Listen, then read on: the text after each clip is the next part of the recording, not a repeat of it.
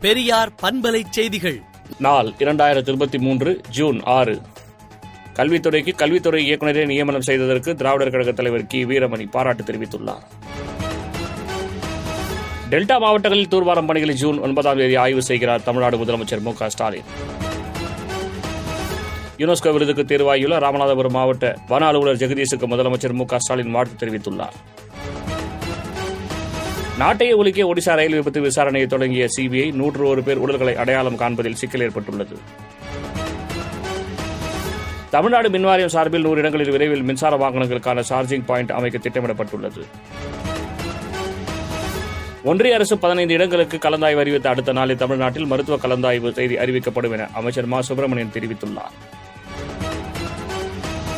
ஒடிசா ரயில் விபத்தில் உயிரிழப்பு எண்ணிக்கை குறித்து உண்மை தகவலை வெளியிட வேண்டும் என மேற்குவங்க முதலமைச்சர் மம்தா பானர்ஜி வலியுறுத்தியுள்ளார். மே ஏழாம் தேதி நடைபெற்ற நீட் தேர்வு முடிவுகள் வரும் பதினைந்தாம் தேதி வெளியாகலாம் என தகவல் வெளியாகியுள்ளது. கர்நாடகாவில் அதிரடியாக உயர்த்தப்பட்ட மின்சார கட்டணம் ஒரு யூனிட்டுக்கு ரூபாய் இரண்டு புள்ளி எட்டு ஒன்பது ஏற்றப்பட்டதால் பொதுமக்கள் அதிர்ச்சி அடைந்துள்ளனர்.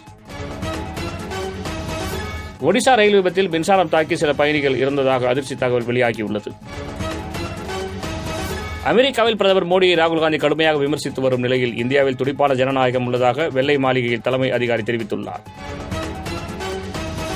உக்ரைனில் உள்ள அணையின் மீது தாக்குதல் நடத்தப்பட்டுள்ள நிலையில் பல்லாயிரம் லிட்டர் தண்ணி வெளியேறி குடியிருப்புக்குள் புகுந்துள்ளது. அமெரிக்க அதிபர் தேர்தலில் முன்னாள் துணை அதிபர் மைக் பென்ஸ் போட்டியிடுகிறார். விடுதலை நாளேட்டை விடுதலை டாட் இன் இணையதளத்தில் படியுங்கள்.